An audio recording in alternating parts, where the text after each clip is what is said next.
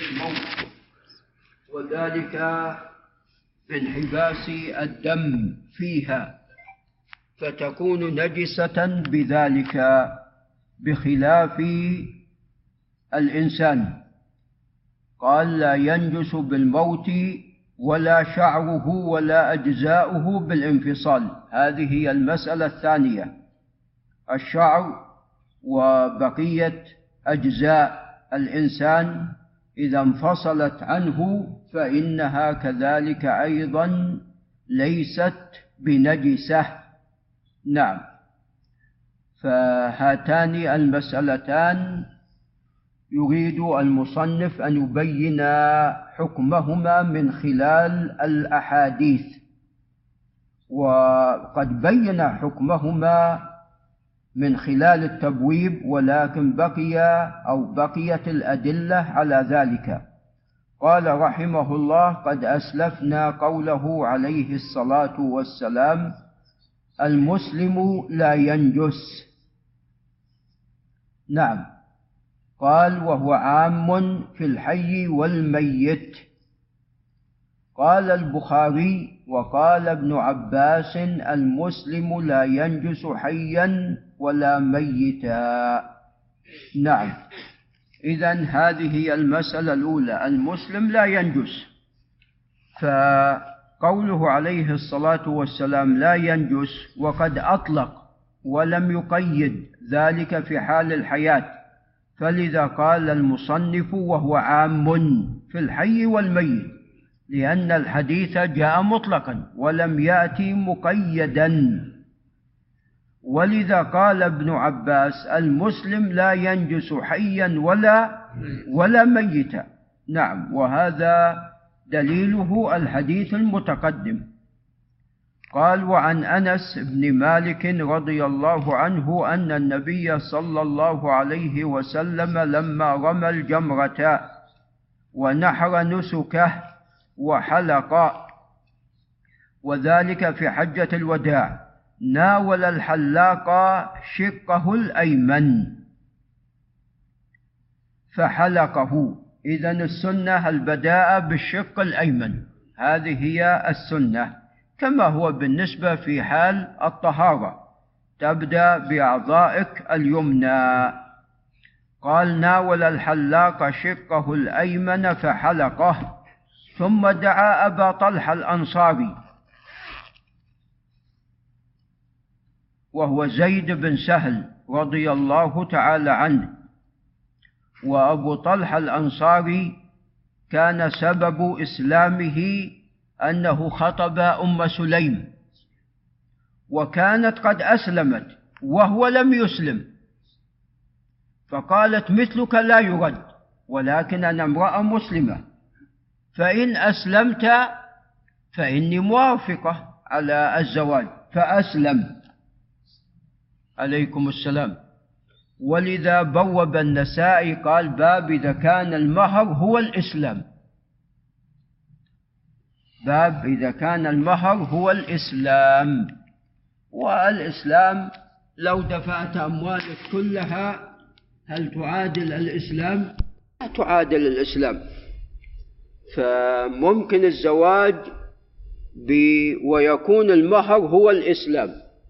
كما أنه هذا لعل الأستاذ أبو بكر ينتبه كما أنه إذا كان الإنسان ليس عنده مال لكي يتزوج يكون مهره ماذا؟ نعم نعم القرآن ما عنده من القرآن نعم أو ما عنده من العلم شخص عنده علم بالفقه ولا عنده مال. فلا بأس أن يكون المهر يعلم هذه المرأة ماذا؟ الفقه أو يعلمها القرآن. فعليه الصلاة والسلام قال اذهب فقد زوجتكها بما معك من القرآن. فزوجه بما معه من القرآن العظيم. نعم. قال ثم دعا أبا طلحة الأنصاري فأعطاه إياه ثم ناوله الشق الأيسر. نعم بدأ باليمين ثم أعطى شعره لأبي طلحة ثم ناوله الشق الأيسر فقال احلق فحلق فأعطاه أبا طلحة فقال اقسمه بين الناس متفق عليه. هذا دليل على أن من فصل من الإنسان فإنه طاهر لأنه عليه الصلاة والسلام شقة الأيمن من شعره أعطاه لأبي طلحة. وفي هذا التبرك بالرسول صلى الله عليه وسلم وبمن فصل من جسده عليه الصلاة والسلام. وهذا خاص به هذا خاص به. ولذا لم يفعل ذلك الصحابة مع أبي بكر مثلا بعد وفاته عليه الصلاة والسلام. ولا عمر ولا عثمان ولا علي ولم يفعل التابعون ذلك مع الصحابة.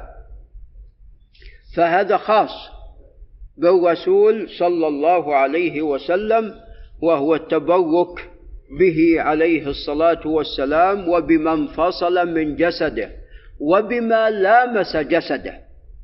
من الثياب عندما يعرق فكان عند أسماء بنت أبي بكر ثوب لرسول الله صلى الله عليه وسلم. نعم تتبرك به. نعم فهذا خاص به عليه الصلاة والسلام. فإذا هذا الحديث فيه دليل على أن من فصل من جسد الإنسان فإنه طاهر الشعر قد انفصل بعد الحلق. فلو كان نجسا لما أعطاه إياه يتبرك به. قال وعن أنس رضي الله تعالى عنه قال لما أراد رسول الله صلى الله عليه وسلم أن يحلق الحجام أن يحلق الحجام رأسه. أخذ أبو طلحة بشعر أحد شقي رأسه بيده فأخذ شعره فجاء به إلى أم سليم فكانت أم سليم تدوفه في طيبها أي تخلطه في طيبها تخلطه في طيبها. قال رواه أحمد. وطبعا الأول أصح. وذلك أن هذا ليس في حال الحجامة وإنما هذا بعد رمي الجمرة. نعم. ولذا يعني كان الحلق لجميع الشعر وليس لجزء منه. لو كان حجامة في الرأس يعني يكون موضع الحجامة. قال وعن أنس أن أم سليم رضي الله عنها وهي أم أنس كانت تبسط للنبي صلى الله عليه وسلم نطعا وهو جلد. نعم فيقيل عن فيقيل عندها. وعلى فيقيل عندها على ذلك النطع. فإذا قام أخذت من عرقه وشعره فجمعته في قارورة ثم جعلته في سك السك طيب فخلطته في الطيب. قال فلما حضرت انسا الوفاة أوصى أن يجعل في حنوطه. أوصى أن يجعل هذا الطيب الذي فيه بعض عرق وشعر الرسول عليه الصلاة والسلام في حنوطه. نعم. قال أخرجه البخاري. قال وفي حديث صلح الحديبية من رواية المسور بن مخرمة الزهري رضي الله عنه ومروان بن الحكم ومروان بن الحكم الأموي تابعي كما قال البخاري أن عروة بن مسعود الثقفي وذلك قبل أن يسلم. قام من عند رسول الله صلى الله عليه وسلم عندما جاء لكي يتفاوض بالنيابة عن المشركين. وقد رأى ما يصنع به أصحابه ما يصنعون مع رسول الله صلى الله عليه وسلم. لا يبسق بساقا إلا ابتدروه ولا يسقط من شعره شيء إلا أخذوه. رواه أحمد وهذا يدل على كما تقدم ما بوب عليه المصنف من طهارة أجزاء الإنسان. إي نعم. قال وعن عثمان بن عبد الله بن موهب قال أرسلني أهلي إلى أم سلمة بقدح من ماء فجاءت بجلجل وهو الجرس الناقوس من فضة فيه شعر من شعر رسول الله صلى الله عليه وسلم. فكان إذا أصاب الإنسان عين أو شيء بعث إليها بإناء فخضخضت له فشرب منه. بعث بإناء فيه ماء فكانت هذه الشعرات التي في هذا الجلجل تخضخضها بالماء. ثم يشرب ماذا؟ هذا الماء أو أو يغتسل به. قال فاطلعت في الجلجل فرأيت شعرات حمرا. نعم من شعرات الرسول صلى الله عليه وسلم. قال رواه البخاري.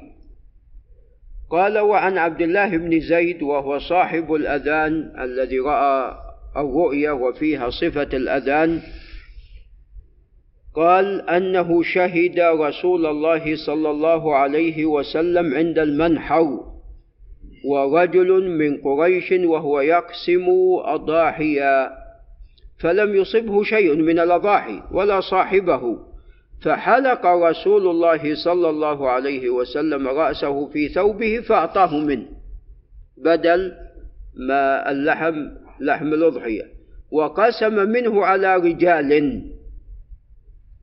وهذا والله أعلم هو حديث أبي طلحة السابق وقسم منه على رجال ولذا قال عند المنحر هذا بعد رمي الجمرة وقلم أظافره فأعطى صاحبه قال والأظافر بعض أجزاء الإنسان قال وإن شعره عندنا لمخضوب بالحناء والكتم رواه أحمد. نعم. الكتم طبعا الحناء معروف والكتم نبت. إذا صبغت فيه يكون أسود فيخلط الحناء مع الكتم فالكتم يخفف الحمرة والحمرة تخفف سواد الكتم. نعم. هذا وبالله تعالى التوفيق.